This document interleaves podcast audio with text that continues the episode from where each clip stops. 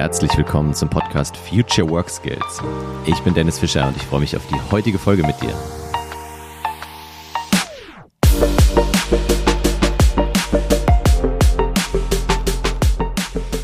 Ja, wie immer dreht sich alles um die wichtigsten Kompetenzen der nächsten Jahre. Und eine davon, auch eine, die ich in meinem Buch beschreibe, ist ja das Thema Resilienz. Und da wollte ich schon ganz lange mit Marc Wallert sprechen. Vielleicht ist er dir schon mal irgendwo in den Medien begegnet. Er wurde vor 22 Jahren damals ähm, auf den Philippinen mit seinen Eltern gemeinsam entführt. Er war über 140 Tage in Gefangenschaft und ja, hat jetzt einige Jahre gebraucht, um das zu verarbeiten, um daraus zu lernen.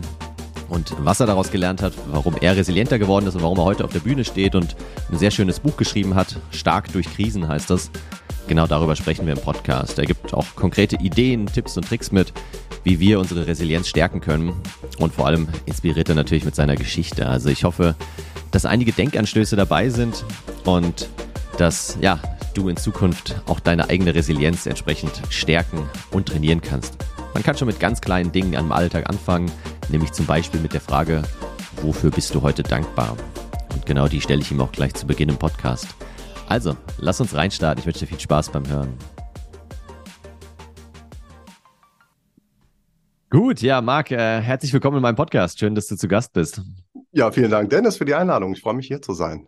Du bist wieder fit, gell? Wir hatten die Aufnahme mal vor einigen Monaten schon angesetzt, aber da war einiges äh, bei dir gerade im Leben los mit drittem Kind und irgendwie Krankheit und so weiter. Aber jetzt bist du wieder ready für das Jahr 2023. So sieht's aus, genau, und freue mich da zu sein. Wofür bist du heute konkret dankbar? Wenn wir da gleich mal einsteigen. Ja, wenn ich so ein bisschen huste, ähm, klingt es vielleicht äh, komisch. Also ich bin äh, doch ziemlich fit, aber habe so einen leichten Husten, wie das so ist, ne? Ähm, im Januar. Aber äh, ich bin dankbar für die Gesundheit, kann ich wirklich äh, sagen. Das ist, äh, also im Großen und Ganzen jetzt. Wie gesagt, mal abgesehen vom Husten äh, bin ich äh, fit, ganze Familie fit und das ist nicht selbstverständlich. Und äh, das ist, glaube ich, das Dollste, ja. Für okay. Gesundheit, da das, das mhm. geht mir auch so tatsächlich, weil gerade in unserem Beruf ähm, ja muss man ja quasi schon fit sein. Also ich finde es auch irgendwie so als Redner, als Trainer unverantwortlich, sich dann irgendwie vor eine Gruppe zu stellen, gerade in so einem Trainingssetting mit, ich weiß nicht, zwölf Teilnehmern und dann läuft die Nase oder so. Das ist halt irgendwie nicht so nicht so cool jetzt nach Corona. Also von daher ja, ist das echt so das äh, die Grundvoraussetzung, so die die körperliche Gesundheit. Mhm. Ähm, lass uns noch mal kurz in deine Geschichte einsteigen. Vielleicht hat jetzt nicht jeder dein Buch gelesen oder nicht jeder ja. damals vor, vor 20 Jahren mitbekommen, ähm, ja, was euch und dir widerfahren ist. Vielleicht, weiß nicht, inwiefern du das, wie kurz du es zusammenfassen kannst, aber noch mal so kurz für die, die dich noch nicht kennen. Ja. Ähm, wer, wer, wer du bist und was, was dir damals widerfahren ist, so. Ja, sehr gerne. Also ich fange mal bei dem an, wo wir schon waren. Tatsächlich, wir sind ja Kollegen und sprechen beide, teilen beide äh, Geschichten. Und meine Geschichte ist eine autobiografische aus meinem Leben. Das ist eine Entführung. Und um von der Dankbarkeit herzukommen, ich bin heute sehr dankbar dafür, dass ich heute äh, frei bin, äh, dass ich also nicht mehr gefangen bin. Und ich bin, weiß heute Frieden sehr zu schätzen, weil ich tatsächlich vor mittlerweile ähm, 22 Jahren äh, gefangen war im Dschungel für viereinhalb Monate und mitten in einem äh, Guerillakrieg. Und da bin ich so reingeraten, mit 26 war ich damals alt, lässt auf mein heutiges Alter schließen. Nein, da darf man schon mal einen Husten haben. genau, die schnellen Rechner, die wissen jetzt Bescheid. Also ähm, genau, und äh, da war ich noch äh, ganz jung und war im Urlaub tauchen auf Malaysia und dann ging es sehr plötzlich, also klassische Albtraumsituationen aus dem Traumurlaub, äh, plötzlich entführt zu werden. Schwer bewaffnete Männer ähm, haben uns, also ich war damals da, meine Eltern gesehen, wir sind zusammengetaucht, und 18 weitere Menschen entführt, verschleppt auf die Philippinen, also in ein anderes Land, 20 Stunden mit dem Boot, 10 Stunden äh, durch den Dschungel. Und dann waren wir mittendrin in einem Konflikt äh, zwischen islamistischen Rebellen und äh, ja, haben wirklich äh, wildeste Abenteuer äh, erlebt und überstanden zum Glück. Ja, wobei Abenteuer bei uns ja immer heute so heißt, klickst du nach Abenteuerurlaub und irgendwas, was man vorher gebucht hat, aber das habt ihr ja nicht gebucht damals, also das. Ja, ist spannend. Ich habe auch noch nie Abenteuer gesagt dazu. Am Ende ist es aber tatsächlich, ähm, es ist so ganz verrückt, hat so ein bisschen wenn ich so drüber nachdenke, so ein bisschen Filmqualitäten irgendwie, das, was da erlebt ist. Und ich habe ja verrückterweise damals ähm, viele Bilder machen können, die ich mhm. heute in meinen Vorträgen äh, auch teile. Ähm, und das ist eben wirklich so eine Geschichte, die ich dann immer auch äh, zuschneide auf diejenigen, für die ich spreche. Also welcher Anteil von dieser Reise, nennen wir es mal Reise oder Abenteuer, ist ja. eigentlich relevant für diejenigen, die vielleicht in ähnlichen Situationen an einer ganz anderen Stelle im Leben stehen. Ja, ja. Ja, genau. Also ich meine, es gibt ja viele äh, Redner, die, die irgendwie Berge bestiegen haben, die, die Marathons durch die Wüste gelaufen sind und das jetzt versuchen, so auf den, auf den Business-Alltag übertragen, zu übertragen, was mir teilweise so ein bisschen schwerfällt, bei so einem, bei so einer Mount Everest-Besteigung zu sagen, hey, was kann ich da jetzt äh, als einfacher Angestellter daraus lernen? Aber bei dir ist ja ein Thema wirklich sehr, sehr präsent und jetzt auch durch Corona natürlich in aller Munde, nämlich das Thema Resilienz, oder? Das ist so dein, dein Leidenschaftsthema, was, was du auch damals halt daraus mitgenommen hast für dich, so. Das ist richtig und nur darum geht's. Also die Geschichte erzähle ich natürlich schon auch, aber das ist gar nicht das Ziel des Ganzen. Das würde mich auch äh, nicht weder mich noch diejenigen im Auditorium irgendwie befriedigen, sondern es geht wirklich darum, was habe ich daraus gelernt, nämlich wie kann man in schwierigsten, in stressigsten, in Krisenlagen also stark bleiben oder sich immer wieder stärken. Und da habe ich äh, gerade im Rückblick ähm, festgestellt, dass einmal wir so durch so ein Archetyp von einer Krise durchgegangen sind. Mhm. Ja, also von diesem Schockzustand am Anfang, wie kann das passieren? Warum gerade wir? Diese typischen Dinge, die man erlebt, auch im Alltag, wenn dann was äh, widerfährt, bis eben hin zu dem, was dann hilft. Das sind dieselben Strategien, die eben heute als Resilienz irgendwo in Unternehmen trainiert werden. Und dieser Übertracht, das macht mir Spaß und das mache ich eben auch immer vor dem Hintergrund, dass ich selber auch 20 Jahre klassisch eben Karriere äh, in, in Richtung Management gemacht habe und die, die Parallelen sind verblüffend einfach. Ja, lass uns da gleich mal eintauchen. Also ja. du beschreibst ja auch in deinem Buch, wie du verschiedene Jobs hattest. Du warst bei PwC, bei, bei Renault, Otto Bock, also verschiedene auch sehr große Namen und, und auch da irgendwie resilient auf eine gewisse Art und Weise so, weil du warst irgendwie, hast immer geschrieben, dass du gar, gar nicht so der Zahlenmensch bist, dass du gar nicht so gerne Zahlen magst, du beschreibst das in dem Buch und trotzdem hast du ja. dir immer wieder Jobs gesucht, wo es überwiegend um Zahlen ging. Da habe ich mich so beim Lesen gefragt, hey, warum? Was ist kaputt gewesen irgendwie so? Ah, das muss ich erstmal weghusten. Ja, da muss ich selber über mich lachen und husten.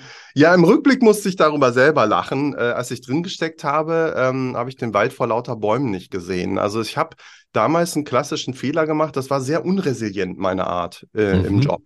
Ähm, ich habe immer das gemacht, was ich kann.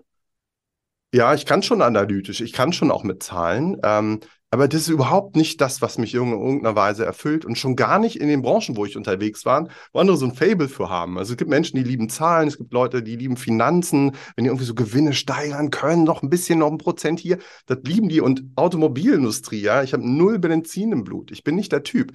Und das alles hätte ich lernen können. Und mhm. ähm, aus meiner Entführung damals in den Dschungel, weil da war ich total stark. Und das war der Unterschied sozusagen ja, dass ich im Dschungel eben ganz genau wusste, wofür ich kämpfe. Und das wusste ich im Job manchmal nicht. Und auch meine Rolle ähm, so mit Zahlen, also ich bin besser mit Menschen. Das habe ich so draus gelernt und ne, das, das äh, habe ich erst sehr spät wirklich verstanden, aber äh, jetzt bin ich zum Glück angekommen. Ich wollte gerade sagen, das vielleicht, um das nochmal klarzustellen, auch für die Hörerinnen und Hörer, das ist ja jetzt nicht so diese typische Heldenstory, hey, ich war im Dschungel und dann kam ich erleuchtet wieder und dann äh, jetzt seitdem quasi erkläre ich den anderen Leuten, wie die Welt funktioniert, weil ich habe es verstanden, sondern du bist ja aus dem Dschungel wiedergekommen und hast dann eigentlich erst diese Jobs angenommen. Also PwC war, glaube ich, vorher, gell? Aber, mhm. aber Renault und das andere kamen danach. Das heißt, erstmal hast du hast du es nicht verstanden, so in Anführungszeichen, und das kam dann Jahre später und das würde mich interessieren. Ja. Was war denn dann so der Moment oder die Phase, wo du gesagt hast, hey, jetzt muss ich irgendwas ändern in meinem Leben. Ähm, das kam ja jetzt nicht mit dem Rückflug aus äh, nee. von den Philippinen. Ganz genau. Also ehrlich gesagt dachte ich und alle dachten, dass ich so äh, kurz vor Erleuchtung äh, stehen muss, weil das, was wir überlebt haben und wirklich, wie ich mich geschlagen habe, das war schon beeindruckend. Ja, ja. Also da war ich auch stolz, auch zu Recht ein Stück weit, aber ich habe mich für unverwundbar gehalten. Das war ich nicht. Das hat mich das Leben gelehrt und das hat mich wirklich, wirklich, wirklich beschäftigt. Wie kann das sein, dass ich äh, dieses Ultimatum da im, äh, in, in so einem, also man wollte uns enthaupten. Da gab es ein Ultimatum. Wir hätten fast den Kopf verloren, sprichwörtlich. Und dann gibt es diese Deadlines im Job. ja, die nicht tödlich sind und die bringen mich komplett auf die Bretter. Wie kann das sein? Ähm, und das war dieser Unterschied einmal, den ich verstanden habe später, aber sehr viel später. Also es brauchte noch mehr als ein Burnout. Es brauchte immer wieder die Situation, wo ich gemerkt habe, Moment, da läuft doch irgendwas falsch. Und es gab am ähm, Ende zwei Situationen in meinem Leben, äh, die sehr prägend waren, dass ähm, äh, mir die Augen zu öffnen. Ähm, das eine war äh, gar nicht mal im beruflichen Bereich, das war im persönlichen Bereich ein, äh, ich, ich, ich habe das auch das Kapitel in meinem Buch, ja, äh, da heißt es Arschtritt. Ja, mhm. das war ein Arschtritt von einer Freundin, die mir sehr deutlich gemacht hat, dass ich vielleicht auch mal bei mir gucken kann nach meinen Lebensthemen und nach meinen Mustern. Und dann war ich offen dafür, mal zu gucken, was ich im Leben ändern könnte. Und dann ist mir, um es ganz kurz zu fassen, eine Eule ins Auto geflogen, ähm, in einer Zeit, wo ich sehr stark mit Zahlen gearbeitet habe. Und äh, die hat mir die Augen geöffnet, weil ich äh, schon wieder kurz vor Burnout war. Aber in dem Moment, wo ich diese Eule gerettet habe von der Straße, da war ich wieder in meiner Kraft, wie ich das damals war während der Entführung, mitten im Dschungel. Da habe ich gemerkt, wenn ich was mache, wo ich den Sinn drin sehe, unmittelbar, äh, für ein Lebewesen, dann bin ich sehr stark und viel, viel stärker, nachhaltiger als mit Zahlen. Und das war so die Suche, die dann begonnen hat. Ähm, wer bin ich eigentlich? Was kann ich nicht nur, sondern was will ich auch? Und wo kann ich das finden? Ja. Ja, beeindruckend. Also, und dann bist du auch auf die Suche oder bist du tiefer in das Thema Resilienz eingetaucht, oder? Hast da Weiterbildungen besucht, hast dich da irgendwie mehr und mehr reingegraben, so in dieser Zeit?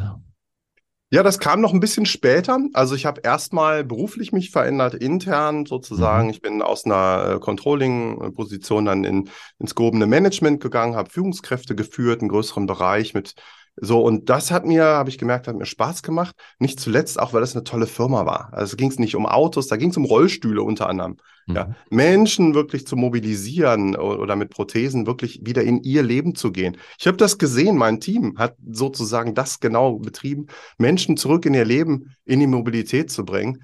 Und dafür hatte ich ein ganz anderes Energielevel.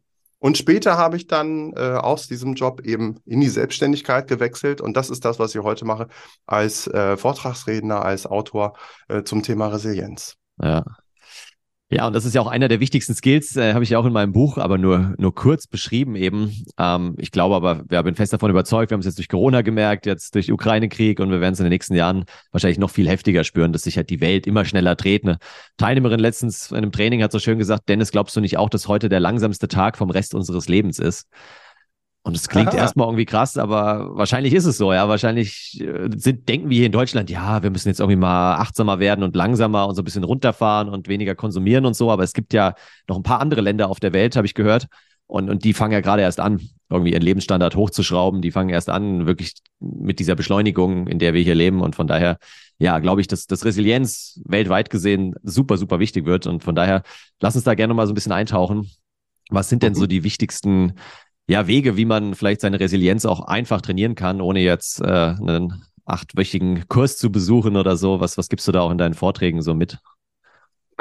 Also das sind letztlich zum einen die Überlebensstrategien, die mir damals im Dschungel geholfen haben. Da gehe ich immer sehr stark durch die Story. Was haben wir konkret gemacht? Ich komme mal auf das Thema, du hast ja gefragt, wofür bin ich dankbar?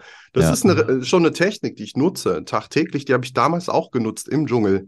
Wir waren äh, fast verhungert, wir waren im Krieg, man hat uns enthaupten wollen, wir hatten keinen Strom, kein Wasser, kein gar nichts. Und was wir gemacht haben, und das habe ich dort gelernt von einer äh, südafrikanischen Geisel, der hat gesagt, lass uns zusammen beten. Mhm. Ähm, und ich habe gemerkt, dass beten gar nicht bitten heißt, also bitte, lieber Gott, hol uns hier raus, sondern der hat angefangen mit Dear Lord, thank you for the sunshine. Mhm. So, und der hat für ganz viele kleine Dinge äh, gedankt und uns eingeladen, dasselbe zu tun. Und nach diesem kleinen Ritual habe ich wirklich gemerkt, wow, ich war viel, viel äh, äh, zuversichtlicher. Ich war raus aus diesem, was viele Menschen ja kennen aus dem Alltag, aus diesem Fokus von, oh Gott, war ein harter Tag heute, morgen wird stressig und äh, zu wenig Geld, dies, das, jenes. Alles das, was uns zusätzlich noch die Energie zieht. Und rein in, was ist neben all dem, was schwierig ist, nicht schönreden, aber ergänzen. Was ist auch positiv? Mhm. Und das ist eine ganz kraftvolle äh, Technik. Das ist eine, die ich ähm, dort auch äh, anbiete, wirklich den Fokus zu, äh, zu lenken. Und dann gibt es eben andere, äh, diese Schutzfaktoren der Resilienz neben, also wie kann ich meinen Optimismus stärken? sind also Akzeptanz, Selbstwirksamkeit, aber auch Risikomanagement und auch Teambuilding. Wie kann das gelingen? Wie kann man zusammen wirklich stärker sein? Das sind so die mhm. Themen, die mich da bewegen und man kann die alle äh, tatsächlich gezielt beeinflussen.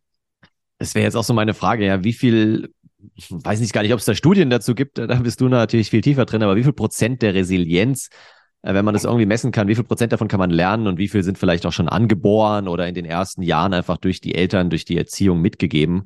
Gibt es da irgendwelche Zahlen, Daten, Fakten so oder? Ja, Fakten weiß ich nicht. Zahlen gibt es immer viele, Definitionen auch, unendlich viele zur Resilienz. Äh, Einigkeit besteht da nicht. Ja? Ähm, mhm. Das finde ich auch nicht wirklich äh, seriös. Man kann nicht so eine Prozentzahl festlegen nach dem Motto äh, 30 Prozent. Also es gibt Schätzungen, aber Fakt ist, man kann einen Großteil auch als Erwachsener seine innere ähm, ja, Resilienz, ich mag Widerstandskraft nicht ja, als mhm. Begriff, aber sage ich mal, seine mentale Stärke, die kann man tatsächlich gezielt trainieren und entwickeln. Und ja. darum geht's. Also nicht nur in den Vorträgen, auch so in dem Online-Training, was ich zum Beispiel habe. Da geht's wirklich darum, was kann ich konkret tun, um das zu stärken. Und mhm. das funktioniert. Ja, das heißt, man kann wirklich äh, sagen, wie kann ich mich äh, darin üben, äh, schwierige Situationen leichter anzunehmen. Mhm. Da kann man äh, mit umgehen. Okay. Ja, ich hatte mal den Seven Mind äh, Podcast-Moderator zu Gast, René Träder. Ich weiß nicht, ob du über den schon mal gestolpert bist. Der hat auch ein ganzes Buch eben rund um das Thema geschrieben und er hat es immer so ganz schön definiert als ja unser psychisches Immunsystem. Also wir kümmern uns alle um, um unsere Physis, um unser bekanntes Immunsystem, aber weniger um unsere Psyche. Und mhm hat das aber auch so abgegrenzt eben von diesem Stehaufmännchen, was ja viele sagen, so, ja, wenn du ja. resilient bist, dann bist du so ein Stehaufmännchen, aber darum geht's ja nicht, meinte er, sondern wir stehen danach anders wieder auf. Wir stehen zwar wieder auf, aber wir stehen nicht genauso wieder da wie vorher, sondern im besten Fall vielleicht, ja, besser, vielleicht ja. auch mal schlechter. Hauptsache, wir stehen halt wieder auf. Und was ist denn so deine Definition oder dein Bild von, von Resilienz? Ja, ist perfekt schon beschrieben. Also Immunsystem gefällt mir gut. Ähm, also mein, meine Kurzform ist so mein Lebensmotto und auch das, äh, mein, mein Buch und Vortragstitel Stark durch Krisen. Mhm. Und das mhm. hat zwei Seiten. Das eine ist stark durch Krisen gehen oder durchkommen. Das ist so die kleine Resilienz. Das ist so das eigentlich ähm, in schwierigen Zeiten, wie komme ich da irgendwie durch? Wie überlebe ich? Das ist so meine Dschungelgeschichte auch. Die große Resilienz, so die Kür, sage ich mal, ist nicht nur durchzukommen, sondern gestärkt daraus hervorzugehen, also stark durch Krisen zu werden. Mhm. Gerade durch eben Stress oder Krisen daran zu wachsen. Und da kann man sich Muskel vorstellen oder eben auch ein Immunsystem. Ja, das äh, stärkt man ja auch, indem man sich genau dem aussetzt, wogegen man sich schützen möchte. Ja, nicht indem man sich isoliert, nicht indem man einfach Stress wegmacht, nicht indem man denkt, äh, Menschen ohne Krisen äh, könnten resilient sein. Das Gegenteil ist der Fall. Und das, finde ich, ist die Magie in dem Ganzen. Da geht es nicht darum, irgendwas schön zu reden. Das ist immer ganz wichtig. Das ist ein großer Fehler, auch gerade in Unternehmen, zu sagen, ah, ist alles halb so schlimm, können wir dran wachsen, Herausforderungen. Gibt es viele Euphemismen? Nein, man kann doch mal sagen, Leute, das ist eine handfeste Krise, so eine harte Zeit und wenn wir jetzt mal 20 Jahre weiterblicken, gucken wir wahrscheinlich auf den heutigen Tag zurück und werden das als Beginn für was Neues, für was Starkes, für was Positives äh, sehen, so wie wir heute zurückblicken auf alte Krisen, die uns heute so erfolgreich gemacht haben. Ja. Ja, ich bin auch überhaupt kein Freund von diesem, ja, wir dürfen das bei uns nur Challenge nennen oder Herausforderung. Ja, nee, wenn es irgendwie ein Problem ist, wenn es eine Krise ist, dann nennen sie halt auch beim Namen und dann gucken wir, wie man sie lösen kann. Aber so um den heißen Brei drum rumreden, ist, glaube ich, niemandem geholfen, wirklich. Finde ich schön, dass du das sagst. Ne? Also ich sage nur bei meinem Buchtitel, alle haben gesagt, wie kannst du ein Buch? Ja, also stark durch Krisen. Mach Krisen raus, das will keiner, auch hier in Unternehmen, die buchen dich nicht. Ja, ja. ja natürlich habe ich Glück gehabt, weil jetzt durch die Polikrise, durch Corona ist Krise Klar. salonfähig geworden. Ja, ja. Nichtsdestotrotz, ich hätte trotz, ich habe es ja trotzdem gemacht, weil man muss schon das äh, Thema beim Namen nennen und dann ganz ganz positiv wirklich daran gehen und das Beste draus machen. Und das geht schon. Und das ist Resilienz am Ende. Das ist wirklich der Umgang damit, den können wir lernen. Wir können es nicht verhindern, weder Stress noch Krisen. Das wäre auch tödlich, wenn wir das versuchten, weil äh, gehört beides zum Leben dazu. Ja, das stimmt. Sonst nimmt man, hat man überhaupt keinen Respekt mehr oder keine Furcht oder ähnliches, was uns äh, am, am Überleben hält. Ja. Ähm, trotzdem nochmal zu dieser Frage der, der Messung. Das interessiert mich jetzt gerade, wenn ich irgendwie ein Team leite in einem Unternehmen ja. oder ich bin vielleicht im Personalbereich und möchte neue Leute einstellen, schaue mir jetzt da meine Future Skills an und gucke so, hey, wie fit sind die für die Zukunft? Und dann kann ich vielleicht so ein bisschen rausfinden, wie kreativ sind die, wie gehen die an komplexe Probleme ran. Das kann ich mit irgendwelchen Case Studies rausfinden. Aber wie kann ich rausfinden, wie resilient ist jemand? Kriege ich das überhaupt vorher raus in, in irgendeiner Gesprächssituation oder ja, was kann man da vielleicht tun, um, um das so ein bisschen zu testen, um sich da eine Meinung zu bilden?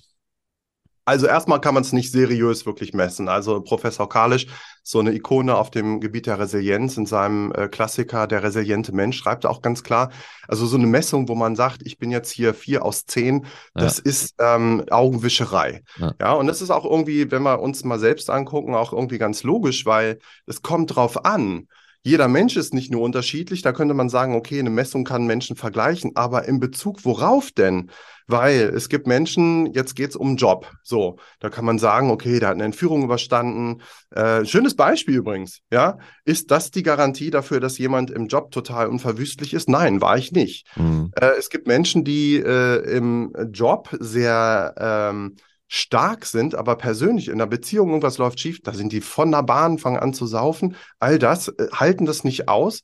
Ähm, andersrum gibt es diejenigen, die haben eine Trennung, die sagen, hey, super, neues Spiel, neues Glück. Aber wenn es im Job ein bisschen kriselt, werden die total unsicher. Mhm. So, es kommt wirklich drauf an. Man kann das nicht einfach äh, so mit einer kleinen Messung machen. Und dennoch kann man natürlich, gibt es viele Indikatoren, ähm, mache ich letztlich auch, biete ich das in meinem Online-Training am Anfang an, so eine Selbsteinschätzung. Wie denke ich eigentlich mich selber? Denke ich mich als Stehaufmännchen? Keine gute Idee, bin ich total dabei. Dann mache ich nämlich immer weiter, stehe auf und mache weiter. Großer Fehler.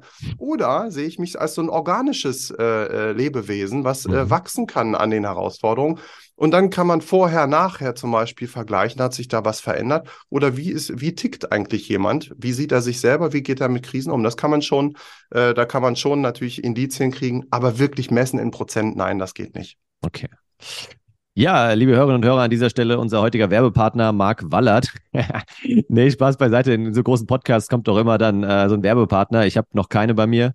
Ähm, aber du hast ja gerade deinen Online-Kurs schon angesprochen, von daher würde ich dir jetzt äh, 30 Sekunden Zeit geben. Mach doch mal kurz Werbung für den Kurs. Ich habe mir selbst schon mal angeschaut, habe schon mal kurz reingeguckt, ähm, habe ihn jetzt nicht komplett gebucht, aber da hast du, glaube ich, viel Herzblut letztes Jahr reingesteckt. Erzähl doch noch mal zwei, drei Sätze, was, was passiert in dem Online-Kurs? Du, das ist ähnlich wie im äh, wie in meinem Vortrag. Also ich teile meine Geschichte, das ist eine sehr bewegende. Mhm. Ich teile viele äh, Bilder auch, die ich persönlich da gemacht habe. Äh, danach geht's aber immer so, es gibt so zehn Minuten Videos ähm, zu jedem Schutzfaktor, wie war das bei uns? Und dann kommt es ein Video, wirklich reiner Übertrag. Also welche fünf Techniken helfen mir eigentlich im Alltag, das wirklich umzusetzen? Ähm, und so mache ich das immer. So mache ich das übrigens für alle äh, hörfreudigen äh, äh, Hörer vielleicht die Info. Seit Januar gibt es einen Audiokurs bei Upspeak. Ah, cool. Der ist ganz neu. Der ist anderthalb Stunden lang ähm, in sieben Schritten Resilienz stärken oder Resilienz stärken in sieben Schritten. Genau, das ja, ist mein schön. jüngstes Baby. Und das macht mir total Spaß, sowas. Und so schließt sich auch wieder der Kreis, äh, weil Philipp von Upspeak habe ich mal gecoacht vor einigen Jahren, äh, den, hm. den Gründer. Und da war ich hier bei in München, in der Media Lab Bayern, da hatten die so ein Stipendium bekommen und ähm, da haben wir sie eben so ein bisschen ja, beraten, gecoacht. Äh, die haben ja auch schon ein paar äh, Wendungen hingelegt in ihrer Startup-Karriere, aber freut mich, dass sie da immer noch am Markt sind und genau jetzt eben auf dieses Thema Audiokurse sich so fokussiert haben, so in den letzten zwei, drei Jahren.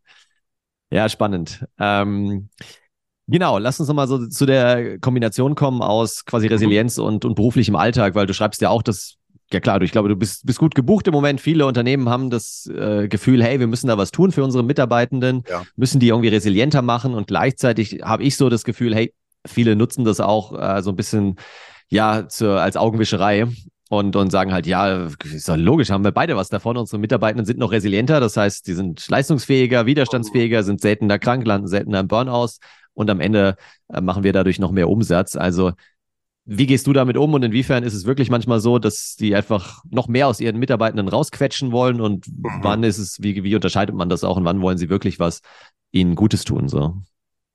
Ne, das ist genau der Unterschied. Also die, äh, es ist zu kurz gesprungen, einfach zu sagen, wir machen jetzt unsere Mitarbeitenden irgendwie leistungs- und leidensfähiger. Mhm. Ähm, das ist wirklich zu kurz gesprungen. Also zu sagen, du hast Stress, okay, dann atme das weg Das ist so Symptombehandlung, aber äh, manches Mal ist es eben, liegt die Ursache eben nicht in den Mitarbeitenden, sondern durchaus auch im Umfeld. Das ist so bei Krisen. Und dahin zu schauen, was können wir denn daraus lernen? Da ist Stress eigentlich nur der Indikator und alles andere, was du aufgezählt hast, auch. Und was können wir daraus ableiten, um durchaus auch die Umstände, äh, mit denen umzugehen, um auch als Unternehmen zu wachsen. Weil wenn wir sozusagen, das ist so ein bisschen, als würde es brennen, nehmen wir mal äh, so die Situation, dann fängt ein Rauchmelder an zu piepen da würden wir ja niemals hingehen und den irgendwie abschrauben, weil der nervt, weil der piept, sondern wir würden gucken, so, wo kommt der Rauch her und löschen den Brand. So, und wenn jetzt Stress mal so der Rauchmelder von Menschen ist, dann macht es auch nicht Sinn, den einfach nur wegzumachen, den Stress, sondern zu gucken, wo kommt das eigentlich her und was müssen wir genau tun, damit uns hier äh, nicht was abbrennt. Mhm. Okay. Auch nochmal zu dem, zu dem Thema Übertragung auf, auf den Alltag. Du hast am Ende in deinem Buch geschrieben, irgendwie im Dschungel war die räumliche Nähe unausweichlich. Mhm. Ähm, da muss ich jetzt so an, an Homeoffice beziehungsweise vor Ort arbeiten denken, weil das ist ja heute nicht mehr so der Fall. Also es gibt die verschiedensten Office-Konzepte, aber auch Homeoffice. Was ist da so deine, deine Meinung vielleicht aus deiner Erfahrung heraus? Vielleicht aus der Dschungelerfahrung, aber auch aus deiner eigenen äh, Erfahrung dann im, im Business-Alltag. Wie siehst hm. du das so mit? Wie, wie viel Nähe braucht man? Wie, wie funktioniert das auch remote? Naja, gibt es natürlich keine Patentrezepte. Oh. Ist äh, je nach Unternehmen und Kultur natürlich ähm, unterschiedlich. Ähm, was ich festgestellt habe, ist, dass natürlich eine räumliche Nähe, auch physisch, durchaus äh, das fördert, was wir heute mit Agilität immer so bezeichnen. Also wir haben damals als Geiseln agil äh, gearbeitet, das wussten wir nur nicht, das hatte noch den Namen nicht. Ja. Und ein, äh, ein Element davon war, dass wir wirklich so nah beieinander waren. Wir wussten einfach immer, was bei den anderen los ist. Mhm. Das ist ein Riesenvorteil. Das weiß man nicht so aus den Augen, aus dem Sinn, wenn man irgendwie getrennt ist. Das ist ja auch bekannt in Unternehmen, unterschiedliche Abteilungen, so wer, wer sitzt beieinander. Man bekommt automatisch mehr oder weniger mit. Das ist so das eine äh, Element. Und das andere ist natürlich, äh, wirklich zu überlegen, was ist da sinnvoll. Also Homeoffice hat natürlich wahnsinnig viele Grad für Resilienzvorteile in Richtung Work-Life-Balance. Äh, das gilt es auszubalancieren und äh, der Mix ist, glaube ich, ein ganz, ganz individueller. Äh, kann man so nicht verallgemeinern. Hängt auch von der Kompetenz ab, wie stark die Leute eigentlich virtuell überhaupt interagieren können oder auch nicht. Ja, ja. Ja, das stimmt also ich glaube auch, dass es da, äh, wie du schon sagst, kein Patentrezept gibt, ja, was überhaupt nicht funktioniert jetzt so mit den ganzen Unternehmen, mit denen ich spreche, ist dieses ganze Flexdesk-System. Also außer jemand kommt wirklich nur einen Tag die Woche ins Büro, dann kann er sich seinen Schreibtisch suchen oder sie. Aber ansonsten Leute, die mhm. regelmäßig da sind, die nehmen, landen dann doch wieder am, am gleichen Tisch irgendwie. Äh, das ist sicherlich schwierig, aber ansonsten braucht man einfach die Vielfalt. Ja. Mal kleine Inseln, wo man sich irgendwie alleine oder zu zweit zurückziehen kann, größere Räumlichkeiten und natürlich bei vielen, vielen Firmen die Flexibilität, zwei, drei Tage die Woche von zu Hause aus zu arbeiten. Ich glaube, anders kriegt man heute auch keine guten, keine guten Mitarbeitenden mehr. Ja, also ich, ich, muss ein bisschen schmunzeln, weil ich habe mich an dem Thema als Manager sehr abgearbeitet, hatte sieben Abteilungen, wo ich dann auch immer wieder hin und her überlegt habe, wer sitzt da wo und was haben wir für Sitzkonzepte und rauf und runter. Also am Ende muss man immer irgendeinen Tod sterben. Ich glaube, darum geht's. Es hat alles Vor- und Nachteile und eine gewisse Beweglichkeit ist, glaube ich, wichtig. Das ist auch ein Teil von äh, Resilienz, Anpassungsfähigkeit auf neue Menschen in neuen Kontexten, also auch arbeitsfähig zu sein. Und zum anderen gilt es natürlich aber auch eben Verbindungen, Netzwerke auch zu stärken durch eine gewisse Nähe.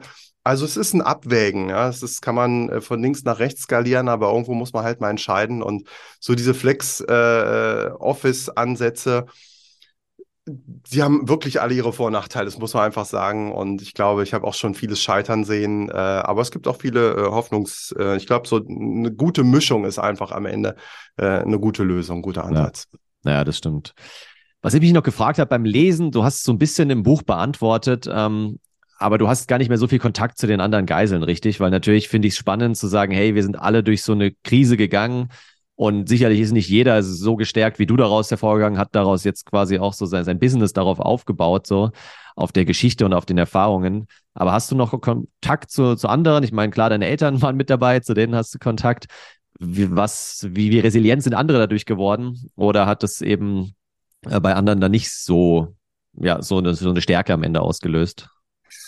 Naja, es gab welche, die waren viel stärker, die haben sofort äh, gelernt, äh, das, was mich, äh, haben viel aus dem Dschungel über sich gelernt und haben danach zum Beispiel eine neue Karriere eingeschlagen. Mhm. Also es ist eine Managerin, die sofort umgesattelt hat in Richtung Psychologie, die macht das heute noch. Mhm. Ähm, das hätte ich, das habe ich einfach nachholen müssen. Ne? Da war ich äh, langsamer. Es gab aber auch andere, die rausgekommen sind und einen Fehler gemacht haben, den ich nicht gemacht habe. Nämlich, die haben immer gesagt, Mensch, wäre das nur nicht passiert. Die mhm. hadern seitdem in ihrem Leben mit diesem Schicksalsschlag, der es ja war, ja, unverschuldet mhm. in sowas rein, pardon, reinzukommen.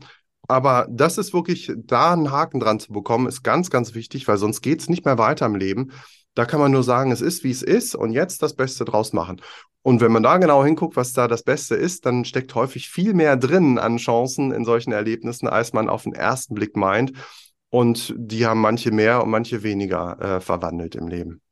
Ja, das stimmt. Das heißt, wie beantwortest du die Frage, ob du heute dafür dankbar bist? Ich denke, die kriegst du wahrscheinlich häufig gestellt, aber was ist da deine Antwort? Naja, die ist berechtigt, die Frage. Manche trauen sich das nicht zu fragen, aber es ist total berechtigt. Ähm, ich wünsche das wirklich niemandem, sowas äh, zu erleben. Das war ein absoluter Horror. Und dennoch habe ich es überlebt. Wir hatten Glück. Es ist auch einiges äh, gut und richtig gelaufen. Und am Ende durfte ich eben daraus lernen und tue das heute noch. Und ich kann heute sagen, ähm, meine jetzige Strategie ist, dass ich mit jedem Vortrag, mit jedem Kontakt, den ich habe, wo ich spüre, da hat ein Impuls im Leben eines Menschen wirklich einen positiven, äh, eine Veränderung gemacht ähm, oder äh, äh, unterstützt, da gebe ich dem, was da schon passiert ist, äh, immer wieder einen kleinen Sinn. Kann ich dem so abtrotzen. Und dann denke ich so, na siehst du, dann war es doch für, am Ende für was gut. Mhm. Und das ist, äh, machen andere Menschen, die vielleicht äh, nahen Angehörigen verloren haben, die gehen in die, vielleicht in die Trauerberatung rein. Das ist sowas, wo man wirklich konstruktiv mit dem umgehen kann, was man erlebt hat, mhm. als Beispiel. Und deswegen, ja. ich bin dankbar heute. Ja, das erfüllt mich sehr, tatsächlich, heute damit auch umzugehen und das äh, zu teilen. Ja, cool. Und, und ich bin erstmal dankbar, dass du dir die Zeit genommen hast für den Podcast. Wir sind schon fast am Ende angelangt. Ähm, wenn jetzt die Hörerinnen und Hörer hier zuhören, äh, dich spannend finden, klar, dein Buch Stark durch Krisen, dein, dein Online-Kurs haben wir genannt. Ich verlinke das auch alles in den Show Notes. Aber was gibt es vielleicht noch für weitere Quellen? Wo lässt du dich auch inspirieren? Gibt es irgendwie ein, zwei Bücher zu dem Thema, wo du sagst, hey, die sollte man auf jeden Fall sich mal anschauen? Podcast, irgendwas? Was sind noch so das ein, zwei Quellen, die du da gerne mitgibst? Ja, also äh, zum einen ähm, würde ich unbedingt, ich habe eine Ausbildung gemacht zum Resilienztrainer bei mhm. Sebastian mhm. Mauritz. Der hat die Fähigkeit, Dinge wirklich äh, sehr amüsant auch auf den Punkt zu bringen. Ein Buch heißt äh, Immun, ne, das Stichwort Immun durch Stress und äh, Krisen oder Probleme, Stress und Krisen. Das finde ich sehr schön. Ähm, das äh, gibt auch viele äh, kleine Tools an die Hand, was man machen kann, um seine Resilienz zu stärken. Mhm. Äh, wer es eher wissenschaftlich mag, also wer so äh, mal wirklich der Resilienz auf den Zahn fühlen möchte, ich hatte ihn schon genannt, da ist der resiliente Mensch von äh, Professor Kalisch, glaube ich, ein echter Klassiker. Den kann man äh, gut lesen auch. Mhm. Und der gibt so einen Einblick, äh, was kann man da heute studientechnisch äh, belegen und was eben auch nicht. Okay, cool. Also Sebastian Mauritz mit der Ausbildung und der resiliente Mensch äh, habe ich auch beides mich noch nicht mit beschäftigt. Von daher kommt das gleich auf die, auf die Leseliste. Wunderbar. Sehr schön. Nee, dann vielen, vielen Dank, dass du dir die Zeit genommen hast. Ich mache es gerne so, dass das letzte Wort meinen Gästinnen und Gästen gehört. Von daher danke, dass du da warst und die letzten Sekunden dieses Podcasts gehören dir. Oh, vielen Dank. Ähm, dann äh, mag ich einfach noch aus dem Herzen teilen, dass ich glaube, was mir am meisten am Herzen liegt mit dieser ganzen Resilienzgeschichte, ist, ähm, was immer im Leben geschieht, wirklich bleibt kein Stehaufmännchen. Das ist genau das Thema. Äh, nicht aufstehen, Krönchen richten, weitermachen. Das klingt so hart, ja, so, öh, ich bin wieder da, sondern wirklich mal innehalten, zu überlegen, was kann ich aus dem lernen, was ich erlebt habe, wie kann ich mich selbst verändern um dann vielleicht auch eine neue Richtung einzuschlagen, weil das ist echte Resilienz. Das heißt, an dem, was man erlebt, auch zu wachsen und nicht nur sich irgendwie durchzumogeln. Ja, innehalten ist, glaube ich, das richtige Stichwort. Deswegen will ich auch gar nicht viel dazu sagen heute. Ich würde mich freuen, wenn wir uns nächste Woche bzw. in zwei Wochen wiederhören in der nächsten Podcast-Folge. Da geht es um das Thema künstliche Intelligenz. Da habe ich auch einen sehr spannenden Gesprächspartner. Und bis dahin, bleib inspiriert und alles, alles Gute.